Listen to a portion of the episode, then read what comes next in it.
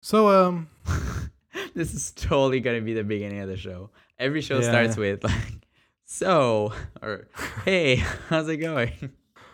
That's really let's funny. make a like a word uh, cloud of the first word that we use on the beginning of every episode. Yes, because like when we do like process the show and things like that, I end up im- importing it into iTunes. So like I'll be listening to a song and then suddenly I have I hear you saying like, "Hey."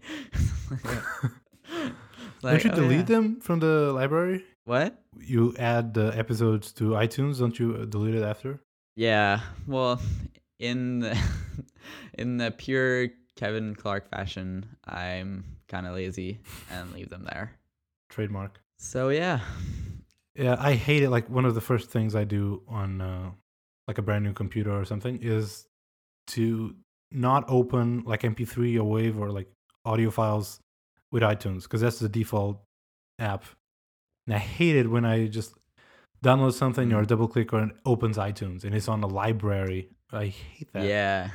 So yeah. Yeah, yeah. Hey, um, All right. you you you told me that you've been playing with Figma a little more. Yeah, yeah. Um actually like this week was like kind of a crazy week at Shopify. We had the Shopify Summit. That's an event that we have once a year. Um and sort of all the the whole company gathers together and we hear talks from the exec team uh about like what's our direction for the next year and stuff like that. Um, and you have like uh, live shows, right? I saw your Instagram. Uh, feed. Yeah, it was crazy. we got pants. um so the the second night um it was like a surprise evening. Uh they rented a stadium in ottawa uh for all of us. We're like a little over a thousand now um like kind of a big number but you don't you don't realize it until you need to rent an arena to fit everyone.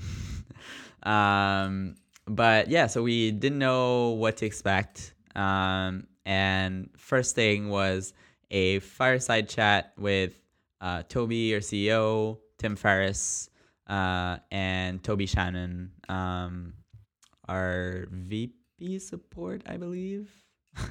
Um, yeah that was super interesting. Um, and then after that was um, i didn't know them before. It was it's called um, lucent dossier or something like that. I don't know. I don't know the meaning. French term. Anyways, uh, and they're like a. It's hard to describe a little bit, like kind of a circus type thing mixed with like techno music. um, they had they had like fire, like like swords, and they had um had like a big ring, and then like they like climbed up. And So a stuff Cirque du. Soleil thing. Yeah, sort of. Um, after that was Major Lazer, which is which awesome. is nuts. Like a private show with uh, Major Lazer. That's uh, that's um, major. That was yeah, major key. Uh, but uh, yeah, that was a lot of fun. We even like went on stage and everything. Like that was that was so awesome. Uh, but um, the the next day, um, we sort of all were hanging out in the office, um, and there wasn't anything planned. Um, And Major Lazer uh, used Figma. yes, they can put that on the website. Uh, no, Payam, uh, which is like one of the designers uh, at Shopify that I had never met before because he lives in Vancouver, uh, was there and was giving sort of a intro session slash workshop on Figma. Hmm. Um, so I decided to go because I I had played it with played with it for a bit and then never touched it again. So I was like, ah, this might be like a good opportunity um, to go and give it another try. Um, so I did, and honestly, was a very good spokesperson for for Figma. Uh, re- it was really good at like letting us know how this could work its way into um, the work that we do every day. Mhm. Um, so one thing that I discovered, and or that he showed me actually, um, that I don't think we talked about is that they have really good sl- uh, sketch import. Mm-hmm. Yeah. So you can Yep. import your sketch documents and edit them really easily.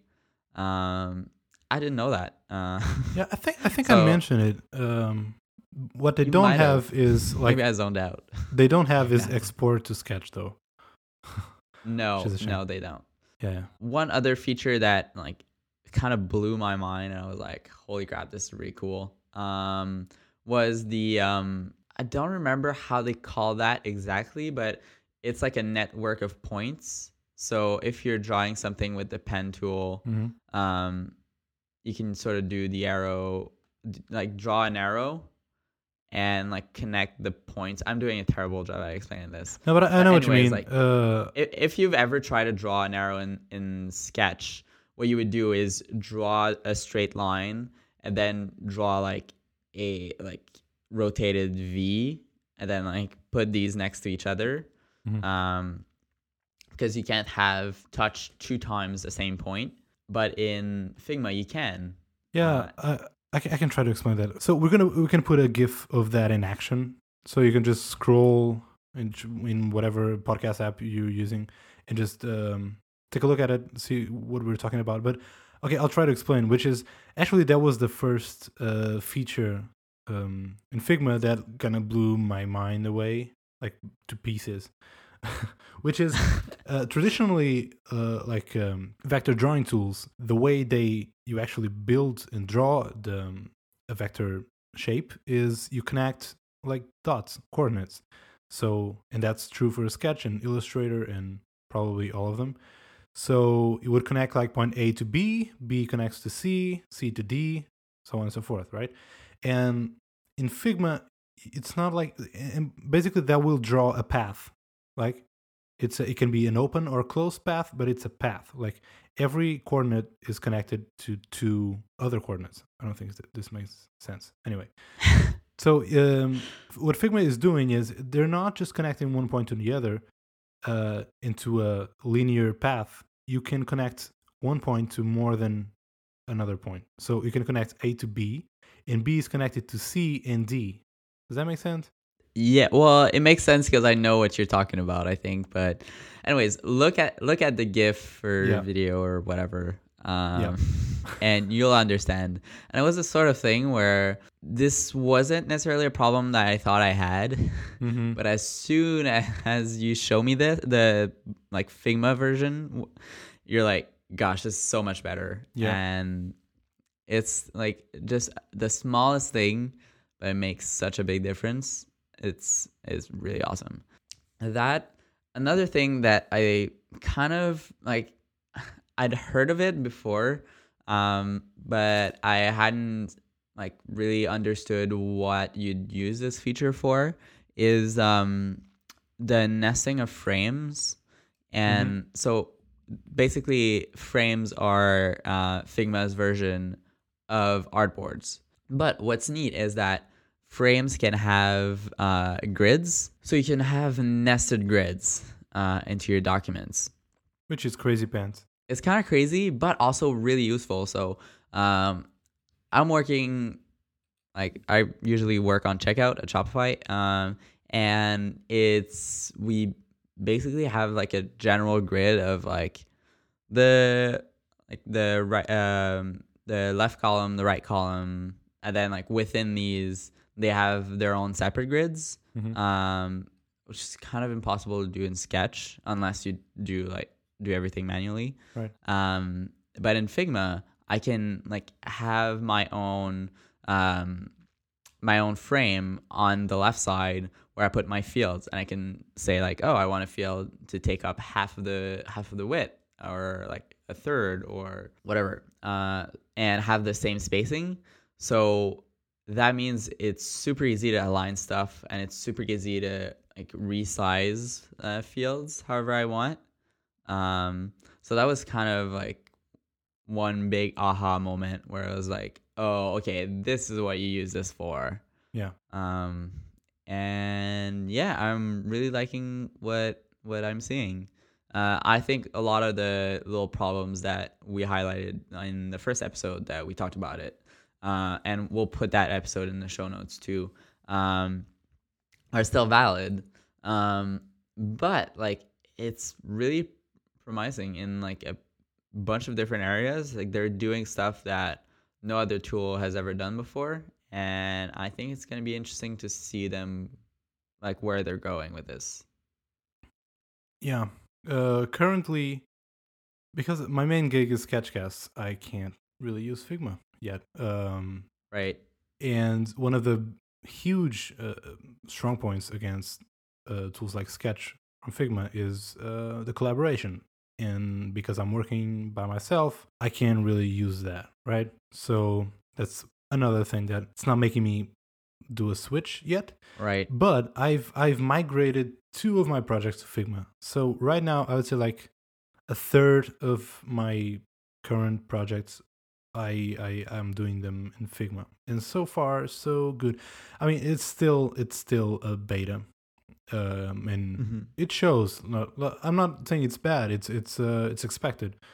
Um and there are some kinks like exporting uh, assets is still a little bit clunky for me. Um, but uh, but yeah, it's still like I'm I'm I'm definitely keeping an eye on it. It's um it's getting more and more interesting. I think its biggest challenge right now is that it's like maybe 10% better than Sketch. Mm-hmm. You could say like and like of course has bugs and things like that, but it needs to get 10 times better than Sketch for people to like go like move away from it. So it's going to be interesting to see if they keep improving things. Um then it's going to be really interesting there. Yeah, and I don't know if you've seen. Um, this was back in like at the beginning of the month, I think.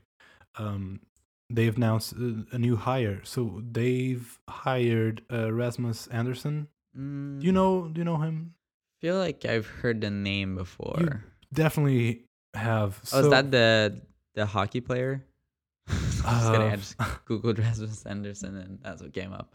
I don't think that's him. Um, no, he was. Um, so I may have the details wrong, but um, he was one of the first designers uh, over at Spotify, and then he helped build like a good design team over at Facebook. Then he worked at Dropbox, and uh, now he's over at Figma. He's like he's a. I love that dude. He's he's a, you, you should check like his website or whatever. Like he's done a lot, and um, and yeah, so so he's the new hire, I think. Um, so he has a very he has an awesome background. I mean, he's been at Spotify, Facebook, Dropbox, and now Figma. So that's um some validation, I think. Right, right. Like it, it, he must have seen something there, um, t- to go there, right? So um, that's uh uh, that's cool. Yeah, totally. Yeah. Cool. So uh we'll keep an eye on it. We will. I'm I'm definitely more interested in it than I was couple weeks ago. All right.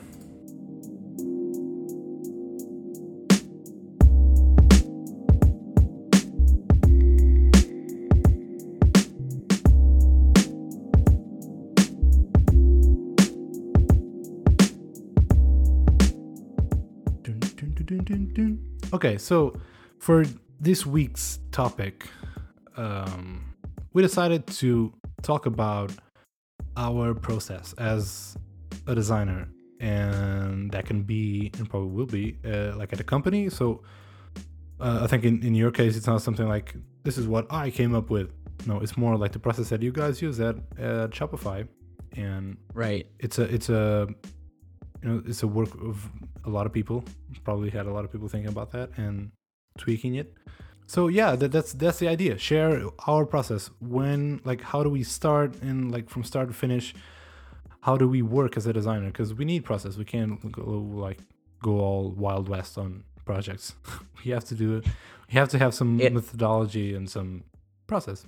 It is kind of interesting to call it a process because a lot of people here are allergic to process.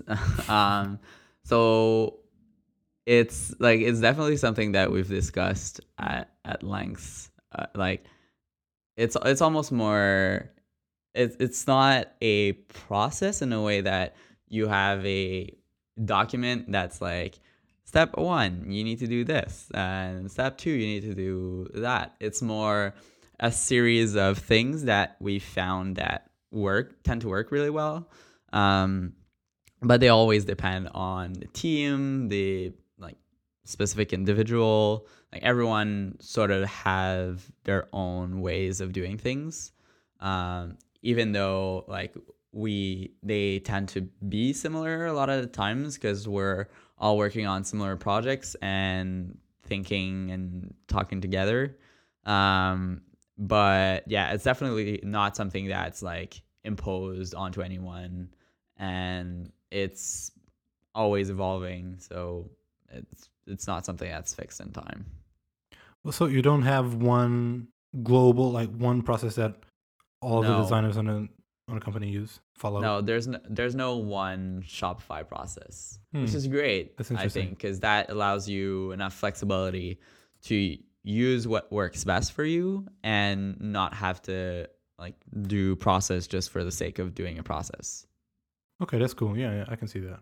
For me, currently, like right now, the situation is very different. But when I was back at this Right. agency, uh, we did have like a process that we had to follow um, because these are like deliverables. This is working for a client, and you know, if you go all West and I'll do whatever I want, how I want it, and like the PMs are gonna, you know, gonna freak out and they don't know how to like what to expect when the deliveries are going to happen and all that stuff. So in that in that sense in that um, atmosphere if you will uh, you Mhm. need like because it's something that you are selling to someone you need to have a process you need to have some um, like estimation. You have to have like a, a course of action. Like you have to start somewhere and we have to finish somewhere. Yeah, and I guess you need to be able to tell the client ahead of time, like this is gonna happen at this time, and then like this is gonna happen, and then this is gonna happen, and we'll need your approval for this and that. And Definitely, because you can't just say, "Okay, I'll have three months. I'll deliver the end result like there," and like, you go dark for three months. You can't really do that. so it's not saying that you have to share everything that you are working on, like at the moment with a client, because that would suck. But um, you need to have like little steps. You need to do something first, then deliver that, and then do something else after. Uh, we can talk about that later. But do, do you want to go? Do you want to? Do you want? Do you want to Sure. start? Yeah. Um so I guess I'll like start from the very beginning. So let's say we're like starting a project. Um we're intentionally trying to delay the problem solving aspect.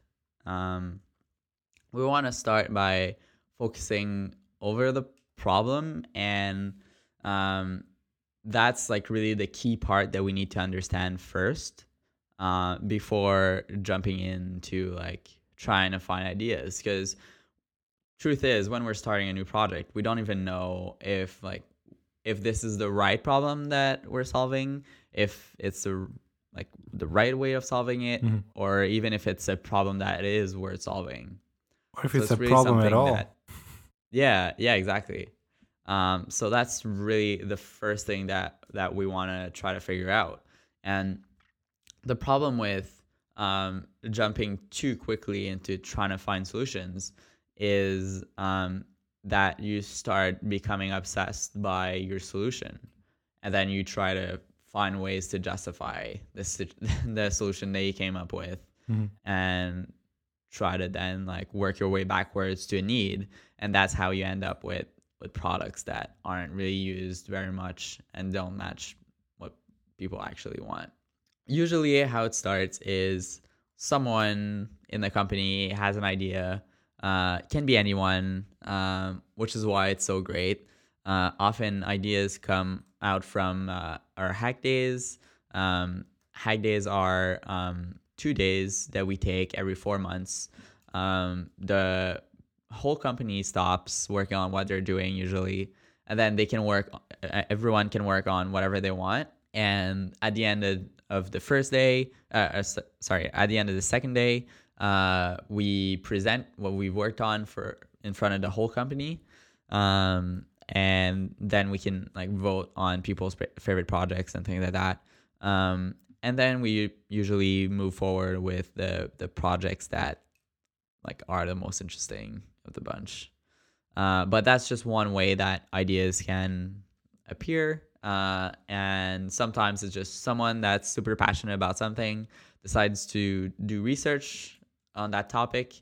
Um, and um, one of the important part, uh, I think, is uh, writing a brief for what your idea is. So this is like kind of almost like a a scientific way of starting a project, mm-hmm. which is like, okay, let's lay down what our assumptions are and what like build up our theory based around that and be like, okay, here's what I think uh, is a problem that I've seen because X, Y, Z, and here's sort of where the problem lies, and here's why I think we should explore it now. So that gives us like the initial uh, push to like say like, does this make sense? Yes or no?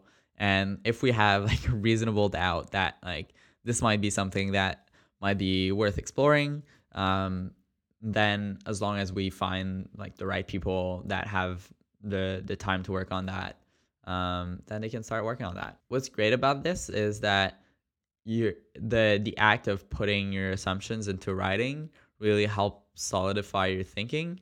I've helped out writing a bunch of briefs uh, over the last two years, um, and that's helped a ton. Like just even in terms of um, later what my design process is going to be like.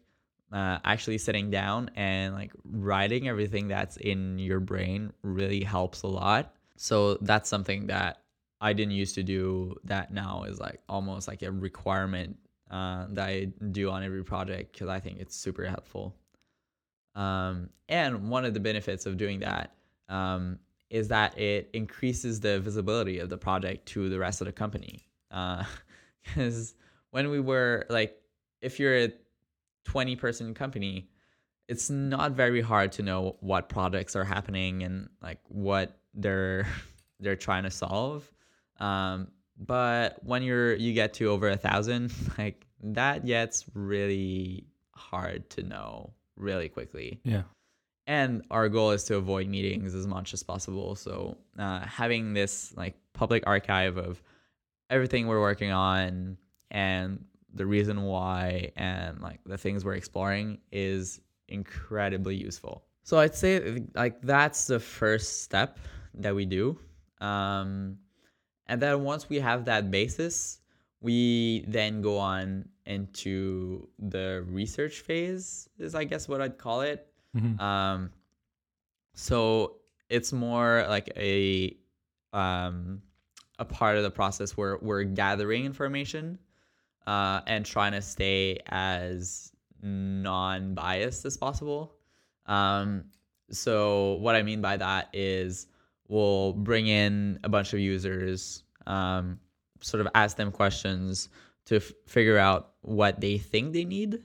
Um, and it's usually not the same as what they actually need. Mm-hmm. Um, but what I found is that it's a really important part of trying to diagnose what the the actual problem is. like the the way I see this is almost like a doctor and you have a patient that comes to you and they're like, "Oh, uh I don't know, like you have to ask them like what hurts and like you sort of find the symptoms based on that and then you have to walk your way back to like what the root cause is. Mm-hmm um, it doesn't mean that because their like arm is hurting that like they like cut their arm or something like that. like, I don't know, silly example, but you you sort of have to figure out like what is the root cause behind that problem. Um, and so talking to people, like believe me, if you ask a user for feedback and they're willing to give it to you, like they're gonna talk forever and they they'll know what's wrong uh, for sure. And then what's interesting is contrast that with with data. Usually, like we're lucky enough to have a pretty large user base. How how do you manage like if you're a designer at Shopify, um, can you like pick and choose the projects that you work on? Um, like you mentioned that like public record of all the things you, that a company is working on. Yeah. Uh, can you like move around teams, or or or do you feel like you get stuck at in, in a particular project? Which it, there's nothing wrong with it. Just just just ask. No, no, definitely not. Um, we're really open to people moving around and trying different stuff. Um, so usually, like you can work on your project for a couple months, and then like once that ships, uh, you can choose to either keep working on it uh, and keep improving it, or move on to a different project Mhm. and um, we usually try to figure out the project with the people so like it's a very collaborative way that we come up with projects Mhm. um, so usually um, you'll have your input into like where we go next um, so it never comes as a surprise like what's what's going to happen. Um, and then like talking to like your your lead um, you can figure out like okay how do we make the timelines work so that if you want to jump off and go to do something different then uh, you can start that project at the right time and like figure out the logistics around that. Uh, but that's totally possible um, and one thing that a team here did was do um, like in company internships Hmm.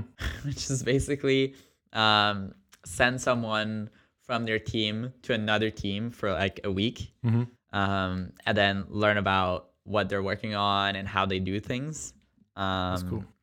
and then at the end of the week that person would go back to that team so it's kind of a cool way that like you can uh, work on different things and never get bored and learn tons of stuff Right. um, so yeah, that's that's pretty cool. And I honestly like that was one of my biggest fears. Like when I because I used to do uh, freelance, and now like moving into like a in-house team, that was my biggest fear that I'd be doing always the same thing. Um, but like we're so big and that there's so many different projects that we're working on at the same time that never gets boring. Like you can work on more marketing stuff, you can work on more product stuff, you can work on like internal tools, like you can like there's such a wide variety of, of things that we can work on that never ends up being a problem. Mhm. So yeah, that that's pretty much how it goes. Like there's no real um like official process. It's more a conversation and you'll always be talking to your lead about things you're interested in and like areas where you want to grow into. So that's always something that's taken into consideration where whenever we're uh, choosing what projects to work on next. All right. That, that that's interesting. Uh, it's it's a lot of a lot of freedom. I wasn't expecting that. Yeah. Oh, cool. yeah, definitely. Like we we never like making like blanket statements and we want people like we hire the best people and we really trust them to do their job really well and Mhm. we want them to be the most creative and the most productive as possible so um having them like always be engaged and be passionate about what they do is extremely important Yeah, in contrast to the agency uh, job that I that I had, we had a very cool. It was not like set in stone, but it was a process. It was something that we worked on the process as well, and we improved it uh, over the the years, and hmm like we kind of tweak it to our team because we when the process was created, was just like it was a very different team than let's say year Right. Did you have right? one team or do you Um, have multiple teams? over there we had one Okay. team uh we didn't work as a team on every single project so um like some projects sometimes it was just like just me sometimes it was me and a buddy of mine sometimes it was the whole team those were rare but um so so yeah the the, the thing is everything starts so t- keep in mind that this is an agency so it's like client work so everything starts with a kickoff meeting um with a client basically we just ask a lot of questions and we listen Right. for a long time. And most of the clients that I that I that I had experience with, like uh, work with, uh, they like on in the kickoff meeting, they already have like a UI in Mhm. mind, and so they they could come up to you and say, "So, and after all, we're gonna have like um this screen where you can have a button on the bottom and you can click there and go." So all of that, like, yeah, sure, you can take notes, but please don't like don't don't overthink that. Don't don't think about that. Just just listen and absorb. And then after that meeting is done, we basically identify the problem and identify the needs and what kind of like yeah, what problem are we solving here? What what is the real struggle? And you know what? Sometimes there's no problem and they're just making an app because they th- they want to make an app. There's like we are not solving anything with Right. this. This is just so we usually don't take those. we don't take those, those those that kind of work. But um, so the process, I guess you could say, it, it starts there, and then the next step would be something called uh, we call benchmarking, which is so we identify the problem. Um, we start thinking of a solution, and the whole thing is see who else is solving this problem. Mhm. so you can say competitors. See how they are solving this um, and you do a bunch of research on the field Right. right? So if if you are doing um, like i don't know a e-learning website right? You have a ton of of competitors. You have a lot of websites doing like e-learning stuff. So you gather all all of those well maybe not all but the most important ones if it's a very crowded space. And you start doing a lot of charts like a lot of graphs saying okay you know what? We have a lot of people solving the same problem. Um, some of them are solving in this way some of them are solving in this other way. Um, and we try to place our product like our client in that space. Like where do you want to go? Do you want to be friendly and accessible to everyone as let's say treehouse or do you want to be very professional and more serious about this? Do you want to go for the low end the high end market like all that Right. stuff right? So we try to place the products in the world in the landscape. Mm. where how how are we going to tackle this? Sometimes the problem is so unique that there's no like real competitors and that's uh, that's awesome. But um this really helps us seeing like where does the client want to be like how does it actually see himself in the space Right. right Yeah. and that helps us shape the whole process from here on um then we we like there's no specific order but uh we do two things well first one is we create like a feature list like if we could do everything what do we need to do with this product or Yeah. whatever so we- we list all of the features like in in a ideal world where it could do everything. Like press a button and fly. Uh, sure throw it in there. We do everything. And and we're gonna start rating it as like um, there's some algorithms formulas that i have no idea um, how they look like but it's do you stuff like from it's a mix Sorry. of do you Sorry? go from like um low effort to high effort and then from uh, low impact to high impact so then like you can Yeah, sort of yeah, figure exactly. out this way like let's let's work on the easy wins first and then try to tackle the harder less important stuff after exactly that's exactly it cool So we have that. Then uh, we do like uh, we call it user journey. Like, okay, so still this very vague, idealistic product that we are building. Uh, how would a user actually use it, right? Yep. So we kind of we create some personas. Yeah, that's another step. We create some personas for this. Uh, depending on the project of the size and the budget, we can like do some interviews or we can do some more research on the users but usually the client is so savvy on that field that the client has a very good understanding of uh, like good personas. clients So always have such a good understanding of their projects No, I mean not that, but for example, there if you're doing um, if you're doing a product for uh, high end uh like sport like golfers, Right. I don't know. I had know nothing Yeah, about that. yeah, and they're I the could do some research, but it will never be. Yeah, they really know them, so it's a very good resource for for Mhm. personas. So then we create a user journey. Like, okay, so this user Anna, she wakes up in the morning and she has while she has breakfast, she checks her email, and that's when she wanted to do this, and then she opens our products and checks whatever, whatever. Like we create this little story, idealistic story where this product would solve like would would make the this day better for these Yeah. personas, right?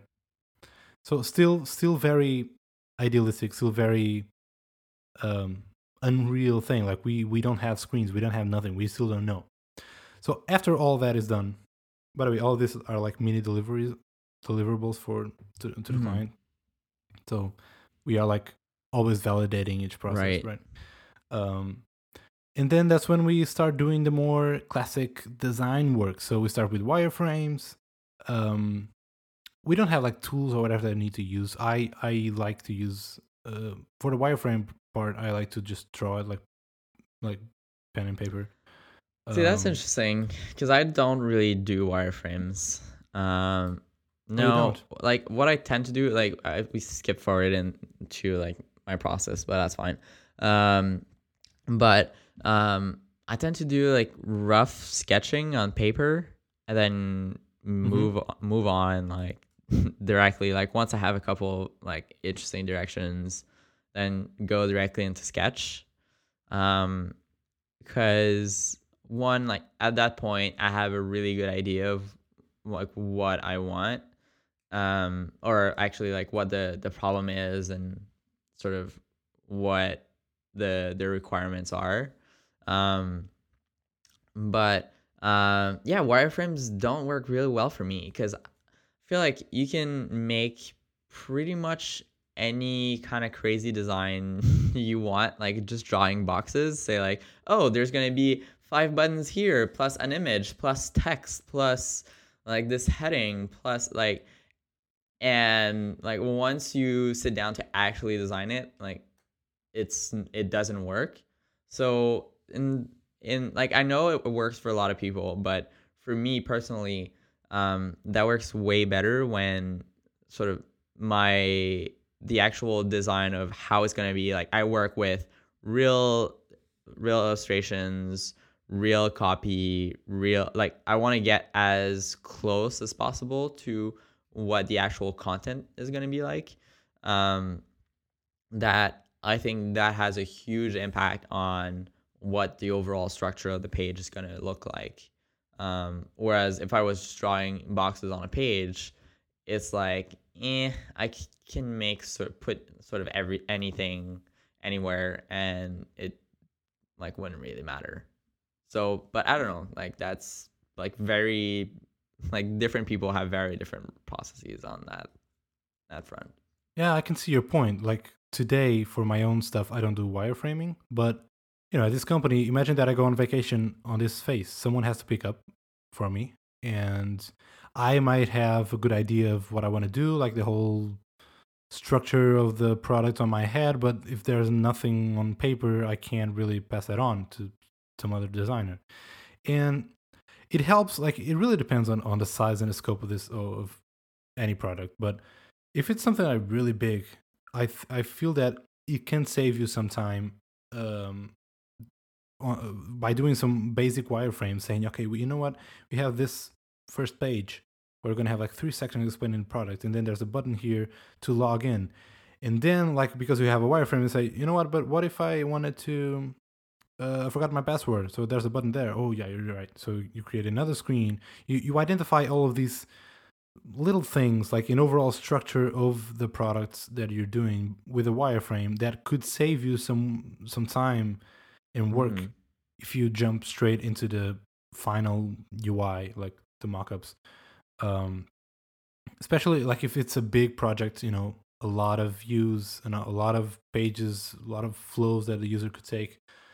I, I feel it, it helps a lot to identify like very quickly um like the overall structure of the product. Um I'm not saying that it you would you wouldn't if you just jump straight into UI Yeah. design like the real mockups. But um yeah i mean like i said different people have di- very different like ways of of going about this here it's uh Mhm. like choose your own adventure. You can see like there's Yeah. multiple different ways to do things. Um and yeah, they're all they're all good. If they work for you, perfect. Um if you're doing something very new when it comes to UI, like maybe interaction, take, take for example the app Clear. You, you, Yep. you remember that, right? It was a very new UI, like the way the user interacts with it. So if I were to do something like that, I would probably start with a very basic wireframe, start prototyping said wireframe, uh, instead of really spend some time with the final, like the colors and the typography and all that. Um, so that in, in that case would be very helpful just to wireframe the the the products and start actually prototyping right away. Um, and it, it's good to not have to worry about typography, colors, you know, spacing and layout, ding, and stuff like that. See, but that that depends Um, because if it were me, like having like either I don't know Comic Sans or whatever hand drawn thing that you get like for in your uh, wireframing tool, that would annoy the hell out of me. And like for me, like this really bogs down my brain. Like only thing I could fo- focus is like this goddamn like typeface that's wrong. Um, so and it would prevent me from focusing on the like more user experience side of things. So really depends. Like for some people, like having to worry about typography and colors um, might distract you, and from for other people, the f- the like inherent like roughness of a wireframe Mhm.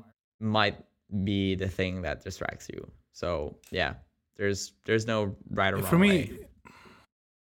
it didn't distract me. I always use like grayscale, so always like black and white and no colors in Helvetica. So it's like a. I look at it and I know this is skeleton. This is not.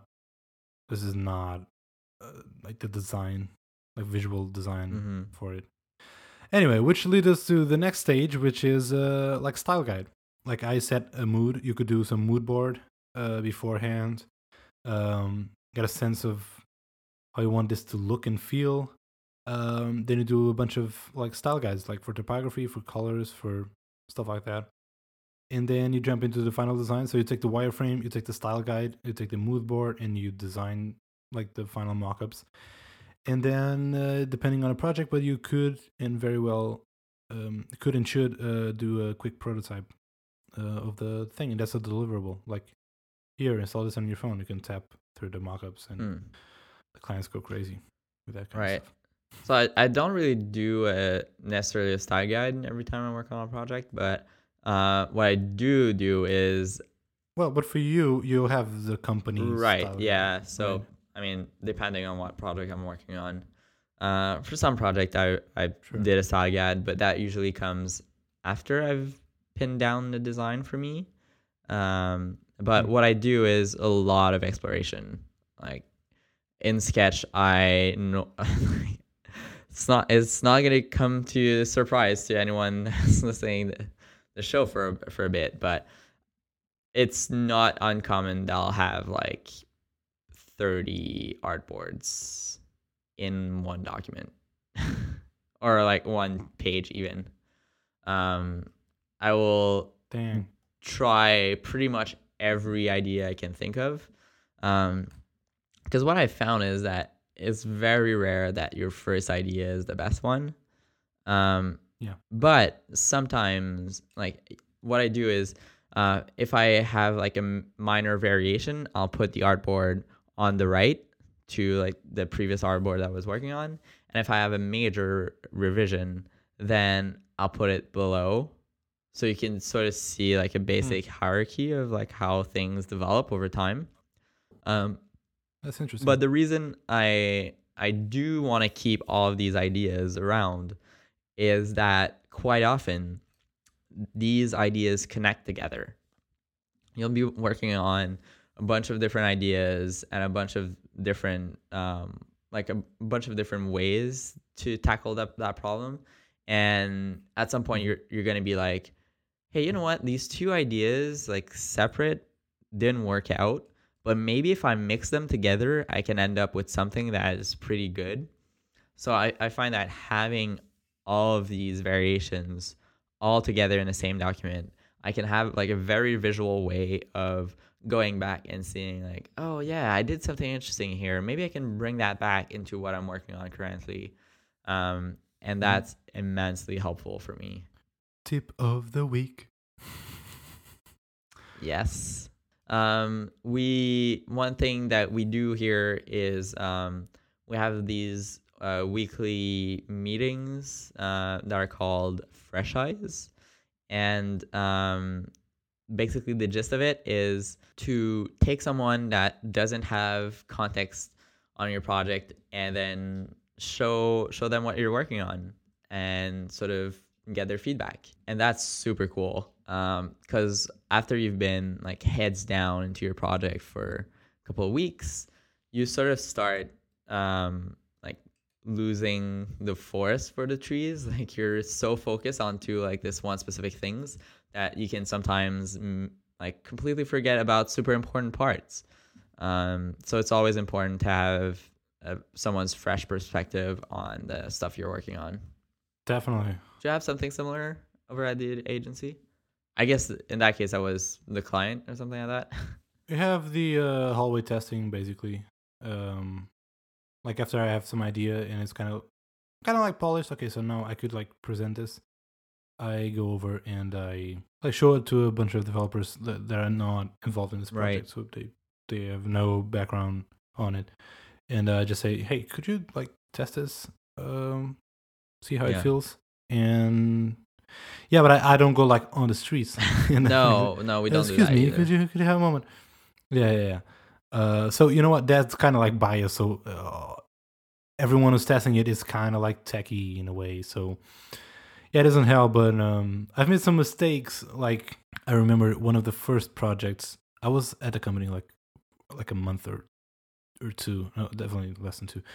I was very new Mm. still, and um, I had the first meeting alone with the client. Right Yeah.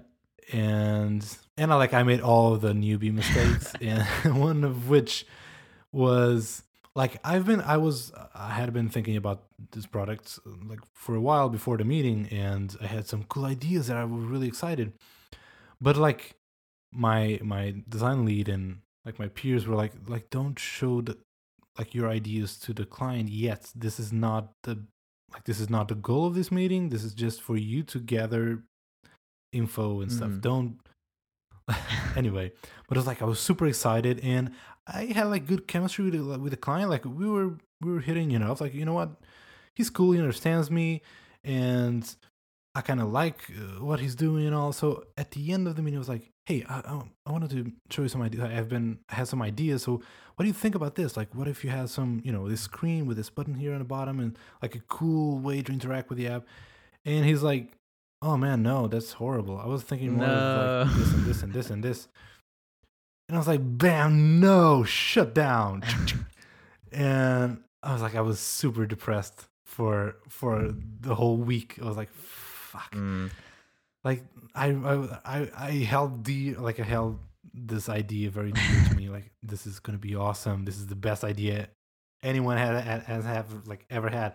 Well, but you know what? Like, I, I don't think it's a mistake of showing work really early. Uh, can you imagine, like, if you've kept working on that idea for a month and then to have it shut down again? Like, you've done, now you've done all that work and it's just not going to go anywhere. So, having, like, No, because you know what? One of the one of the huge parts of being a designer, and especially client work, is selling your work. And you you like you could do the best design work in the planet ever. If you can't sell it, if you can't explain it, if you can't like communicate your idea, like the design design by itself, it will not stand still. Like it really won't. Like the idea of you know what, if you do a good job, you will get the recognition and people will know that this is perfect and beautiful and will get paid and get high praises from like that's not. So a huge part of being a designer is communicate and to sell your work to your peers to your clients to your boss to everyone. So in this particular example, if I were to keep my mouth shut, study it, improve it, uh, really think it through, and think how it's not only that you do something and you know or you feel like this is awesome. It's you have to understand why it's awesome and why is this going to change everything. So you have to sell it. You have to you have to express it. Like why do you feel so good about it? So if I were to wait a bit and continue work on it and polish it and really think it through, uh, I'm not saying that you it wouldn't have, like change till the final product, the, the final deliverable. But like, I don't think it would have been shut down, and especially not at that meeting with the junior designer saying he had his idea. Like, if you had the whole company like behind it, so this is our That might have been a So- rookie move from the company to just like send you over there. But um, I I Nah, do think, it's the training wheels, man. You have to Yes. learn. but I do think Yeah. it's important to bring in people early. And like a lot of clients, like they're gonna like give you terrible feedback, um, because they sort of want their input to be in the work. Like even though you'd present to them something that was perfect, they just want to put their own touch on it. And Yeah, I find that a lot of them, like if you involve them really early in the project, and that's what I, I was doing when I was uh, freelancing, and sort of take them from the very beginning of the process and being like, okay, let's talk about um, your information architecture and see like what's the decide what's the most important content that we're gonna highlight on your site and like have them give you these that feedback very early on. You're gonna av- avoid a lot of surprises at the end because like the way i see it is every time you show something to a client it's like you're at a saving point. Like if you think of a video game like you're saving at that point. Like you're like showing the client that that piece of work and they they might not like it or whatnot. Like they might have like feedback on it. But you know that everything until that point is is has been good has been approved um so they can only come back to you uh from like this point to like the the past save if you will um yeah. so yeah. that like once they've they've seen the information architecture they've seen what um like the basic page template is going to look like they've seen what's going to be emphasized on the page then they can only come back to you on like the few things that you've added since the last time you saw them. So i think that's like you do have to still develop like a, a skill to sort of present your work and have it like even though you've really like you've just finished working on something that you still have a good idea of why you made these these decisions. And that certainly that skill develops over time and with experience i think bringing like getting more feedback earlier is definitely a positive Yeah, yeah, yeah, yeah, definitely. And you know what?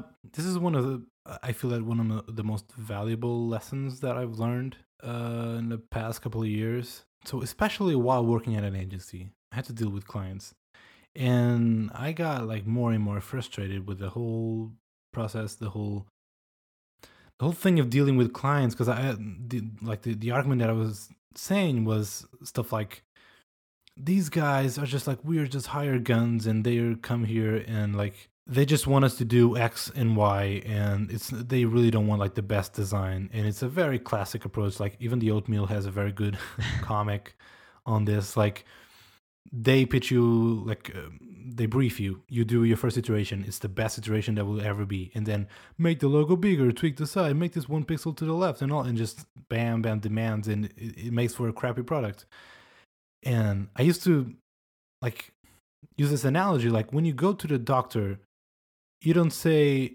uh, you know what? No, I don't think it's cancer. I think it's uh yeah, I think it's more of a this thing. Don't you think? Yeah, it's definitely this thing. It's like they are the the they are the specialist. You are paying someone who's has knowledge on a field that you don't for them to work for you. So you have to trust them. And you know even uh, developers like most people don't have a good understanding of programming so they're not gonna Well, so I think your analogy breaks down. Um, so when you go see the doctor, uh, the doctor asks you what's wrong, and it's gonna they're they're gonna ask you a lot of questions because they don't know what you want uh, or what you have, and that's how they can like come up to a good solution.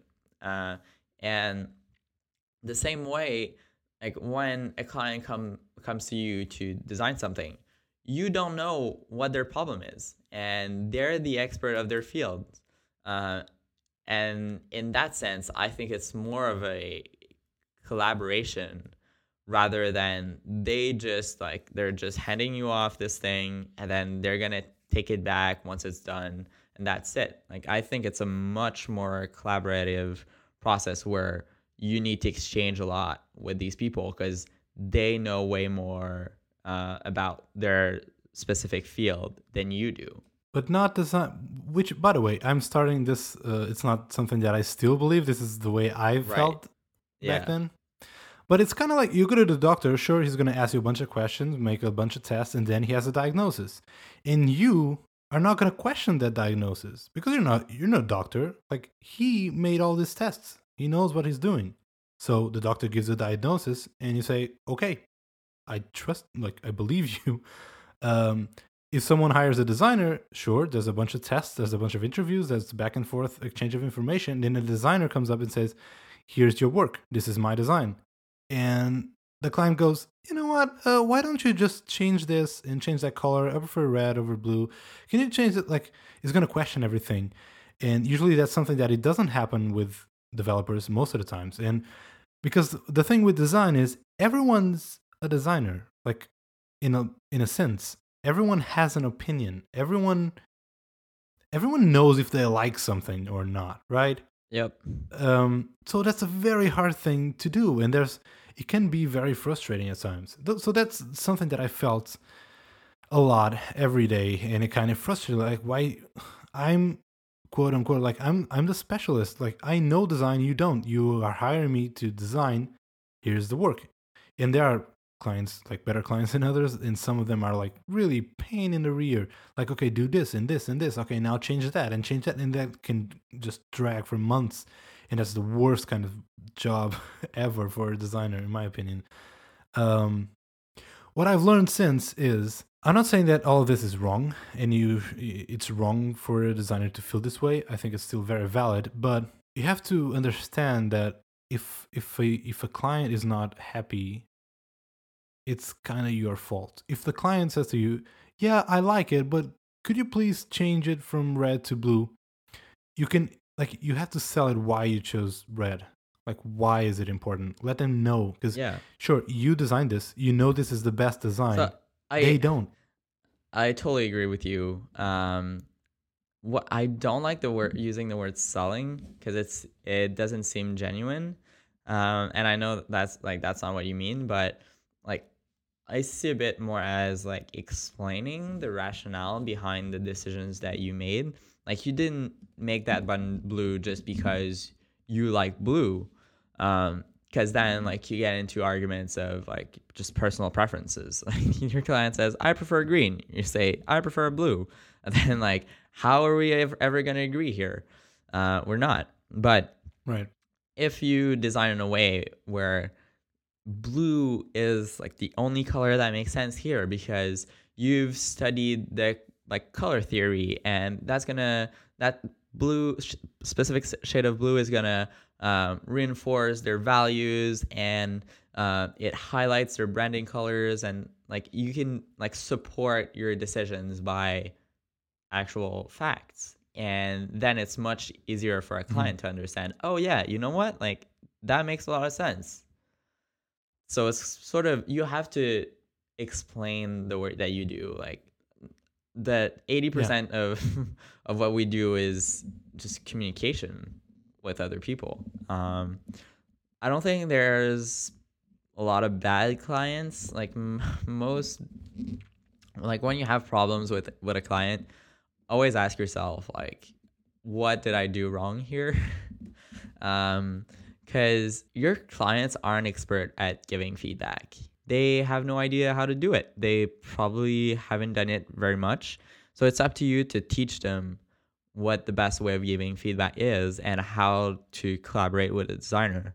So if you see things that you don't like with your client and these are things that are up to you to fix um, and it's like maybe in the way you approach the client or um, the way you present your work that makes this client feel like uncomfortable or insecure and like but that's totally something you can fix So, um, if any of our listeners like do some freelance or you know work directly with clients, I have kind of a story that like or a tip or advice or whatever. And advice is always very tricky because either like it, it could have worked for me and it did. It doesn't mean that it will work for you. So take this as it is. Uh, You, but so the way to use advice is just take him as a data point. the same way, the same Sure, way I look at um, like user research or, or data. Whenever I I work, I'm working on a project, none of them are g- gonna give you the full picture. But you can say that okay, with like Rafa's like um, experience. project experience level with all these parameters this is what works well and then you can Yeah. try to see okay well if my experience differs in that way how does that impact the the advice i'm going to receive and that's a much better way than to try to just like say oh well this person this worked for this person well like we're all different so advice can only be taken with a grain of salt so but Ten tips to make you rich. yeah yeah exactly that sort of, sort of stuff never works um Yeah, especially all of those advices are from people like super successful. yeah yeah, yeah. and i mean like we barely know what we're doing right Yeah. Anyway, so so what I want to say is, uh, since I've went independent, um, I've taken on two uh, freelance jobs. So I've worked with two different clients. Uh, I hadn't freelanced in a while, so I was kind of like experimenting with everything. I experimented with my rates, experimenting with the kind of like, yeah, how I charge for my work. One I tried it uh, hourly rate. One I tried it like per project basis. All of that. I was like experimenting, see what works best for me, was work best, like what makes up for better work, all of that. And one of those data points that I that I like on purpose uh, made different for um, each client was one of them. I was kind of like eager to please, like tell me your problem. I think I can help you. Here's my solution. Oh, you want me to change this? Sure thing. How do you think it looks? Here, here you go. And the other one, I kind of like, I kind of felt bad and I felt very nervous doing this. But it works out for the best. And what I did was, I kind of went in, even even on the first meeting, like, I don't know how to, I have to be careful how I phrase this. I was like, I was like selling myself like I was uh, more important. Like it's not being cocky. Um, but it's like overly confident in yourself. Hmm. Is this making sense? I, I don't. It anyway. does. Uh, do you have examples of things that you did to make yourself appear more confident than you actually were? Sure thing. Yes. So, for example, in the first meeting, one of the things I said was, I am not here to give you what you want. I'm here to give you what you need. And if I don't believe it's something like we are going to talk about it and I'm going to do my best work possible. If you don't like it, don't use it. But I'm not going to, like, this is not going to be, I'm not a you know a tailor doing exactly all the little nitpicky things you want i'm giving you the work that i think you need and that's it like you can take it or leave it like i don't i'm not going to feel bad if you ended up not using it so it's going to be fine and actually for that work was the first time i charged like per project i had a very long meeting. I i didn't spend like a week just thinking about it and seeing okay you know what? This is going to be like it's going to be a web app. It's going to do this. It's going to have around 30 screens. It's going to do all of it so i have be a big overview of the project. Mhm. i charge per project. Pay me half in advance half when i deliver it. Right? So, like, it it actually went very well. I don't know. the it could it could have been the way I approached it. It could have been just the client was a good client. It, there are a lot of variables that I can't really control and I can't really make out what made it what it was. But we had a good relationship. There was I felt there was trust because by the way, this was for a field that I had no real knowledge on, right? So I was definitely not the user of this product. But um there was a, at the end there was this time this is what i want to kind of share uh, back at like almost at the end of the product of the project. Um the client was feeling like it was in his words it needed color. It needed something. It was too much white space too much of like it felt raw. It felt you know empty in a way. Uh-huh. and that was something that he was you know he was mentioning like almost every week like here here and there he was mentioning it. And was kind of like yeah i know like I, i've heard you. I'm really gonna think about it for real and i try to understand why and first of all i was designing this this was an app, um, a web app i was designing this in 1440 by 900 pixels so like a full 15 inch macbook pro like full width Yeah. full screen. And so that was one thing. Like most people don't use the browser at that that size. So I, I like the most common screen size I would say is it would be like a 13 inch or something. So I just delivered the same mockups on different on different um, screen sizes. Like here's how it's going to look on the iPad. Here's going to look on a very like a small notebook, whatever. So of course on all of those it wouldn't have as much white space, and they still felt the same thing. Like the it needs color, it needs something. I don't know.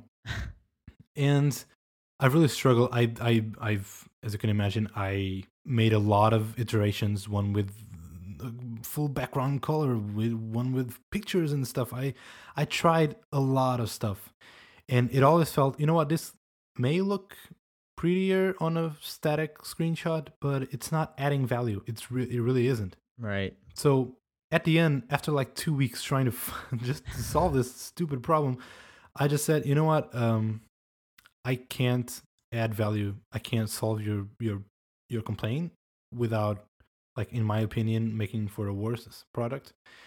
And uh, I really felt that the problem that they were having is they were looking at this as a static screenshot and not as a product that you are using for two hours Right. like, on a day, right? Yeah. So I just communicated. I wrote a long ass email explaining this. Like, you have to, you know, you have to take into account that people are going to wor- use this for work. People are going to be maybe like five hours a day looking at this. If you add stuff, if you add color, it may look prettier on a screenshot, but it's not actually adding value to it. Yeah, and it's super distracting. Yeah. And it worked. Like, they understood it. Like, and they agreed. I think. well, they can still change it. I, I'm not on product anymore. Yeah, but But um, I think that's that's good advice. Like your attitude definitely has an impact. Like clients are like dogs. Like they can feel when you're nervous. and, Yeah. and like it's it's all about what you're you're projecting in the room that like if you're confident in your abilities to be able to solve their problems, then they're more likely to, to trust you with their yeah, products. yeah. And trust is huge. Yeah. To to a product to project to, to go well and and and you were able to write a long ass email to like explain your decisions which is something that i couldn't have done when i started like i like Yeah. was more following gut than anything else so and in this example, I could have, you know, send something with a background picture or some colors on the side, and the client would be happy. but then you're but then you're giving up that's the thing Yeah, I know, and but giving up happens a lot, especially when dealing with clients. Yeah. I gave up on a lot of projects in the past simply because I could not stand it, and it was something that I was so curious about. Like on a project, it starts out like on the first meeting, kickoff meeting. There's a brief.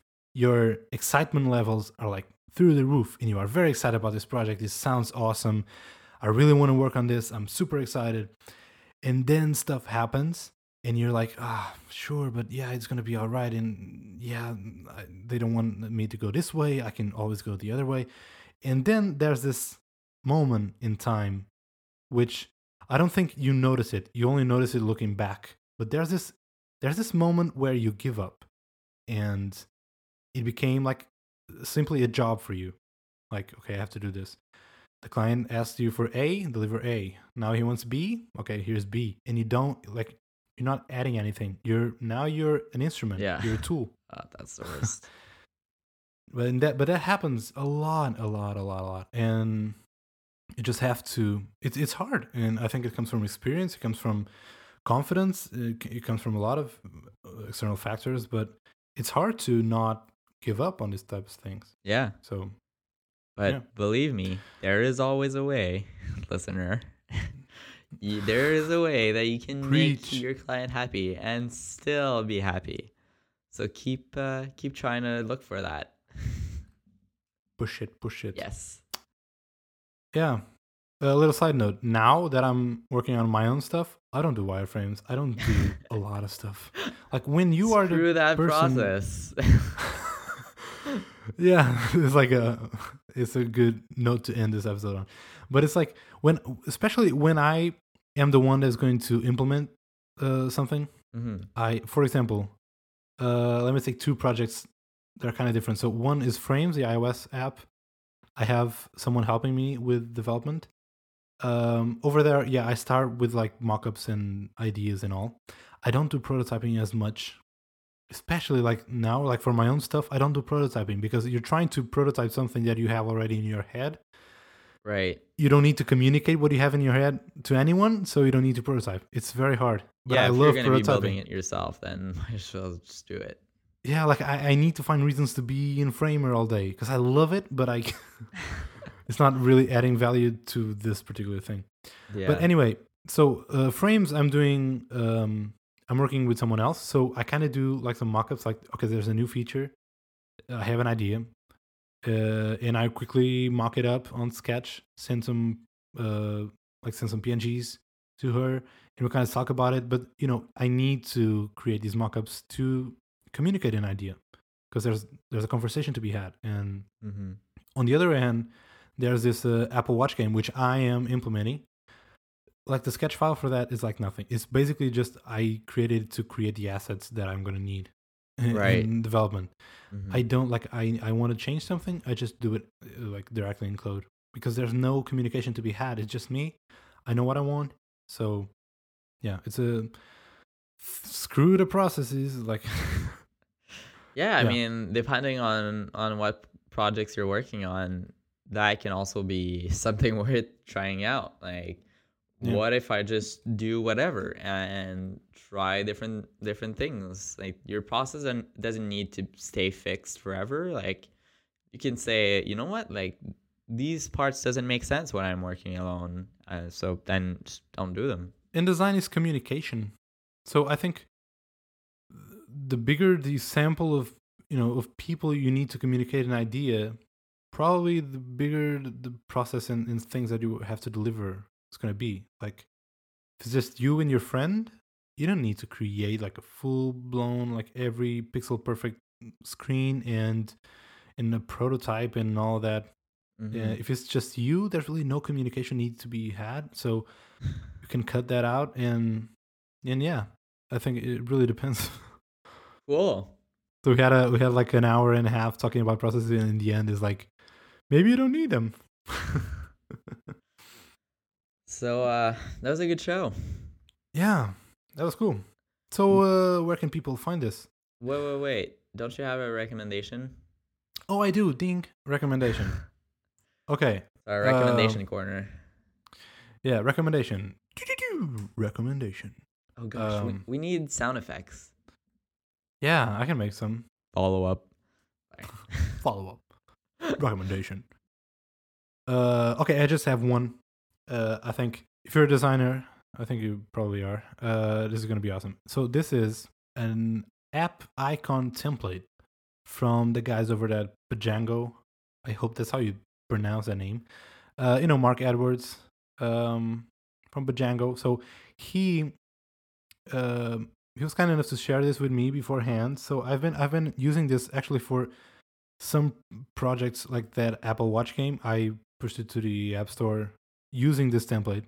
So this is a template for every um every uh, app icon asset. For example, if you are designing something for an iOS app, they have all of the different sizes at all the resolutions that you need, like that the Xcode needs. Um, and they have templates for Android, iOS, OS X, Apple TV, Apple Watch, Windows, Windows Phone, and even the web favicons.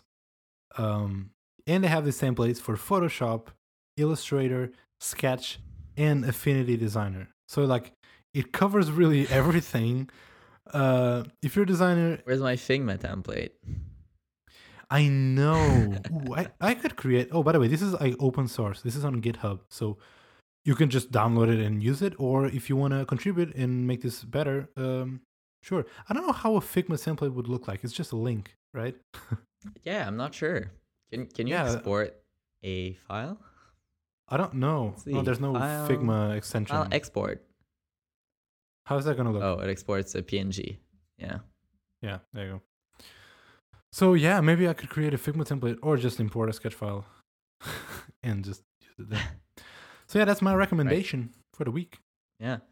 I have a bonus recommendation. Um, Suits, the TV show, is back. Mhm. And I watched the first episode. Well, it's it's not even like they split the season in two. So the first episode of like the like the last part of that season. Gosh, it's so good. I love that show. I never ever got into it. Still, So good. So good. uh, you know I've, what I've been watching lately on Netflix. Uh, Jessica Jones. I watched that already. Super cool. Okay. No, I'm watching Malcolm in the Middle again. I have never watched that. I think that show is brilliant. Like, I've seen it through all my childhood, like reruns on TV. It was on all the time. Hmm And now I've been uh, rewatching it like with uh, fresh eyes because I'm an adult now. And that that I think that's brilliant. That's a brilliant TV show. It stars, of course, Bryan Cranston. Um, but the oh whole yeah, cast. I did. I did watch this for a bit. Yeah, it's a, and it's a Canadian family and all. You should watch it. Oh really? I, I think it's it's brilliant because it's so it's about this family, very typical but you know TV exaggerated family, but I think it's like it it, it represents like my childhood. like I, I I project myself on that like so clearly, and it's awesome. Hmm. So anyway, it, this is not my uh, recommendation. I'm just saying. Cool. So, I'm just saying. So yeah, two TV show recommendations. Yeah. awesome. All right. So, uh, people, you guys, if you've stick it to the end, um, we would love, it would really help us a lot if you could upvote us on Product Hunt and Designer News. We're going to post links to that in the show notes. So, if you're still listening to this, just scroll and click on Product Hunt or Designer News or both if you're super awesome. Just give it like click upvote. That's it. And it's going to help us Or say hi on Twitter. That's always or really cool. all of the above. and um, you can also uh, follow us on Twitter. We are at LayoutFM. We we have on the description uh, our own individual Twitter accounts. If you still want to follow us, then.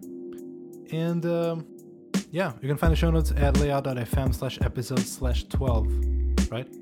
Yep. That's Okay. it. Uh, and if you want to leave us some feedback, or if you have like a a topic that you want us to cover, maybe to talk about something like that, uh, reach us on Twitter or at our website. We have um, a feedback um, Link. Button, and just click that, and yeah, get in touch. See you next week.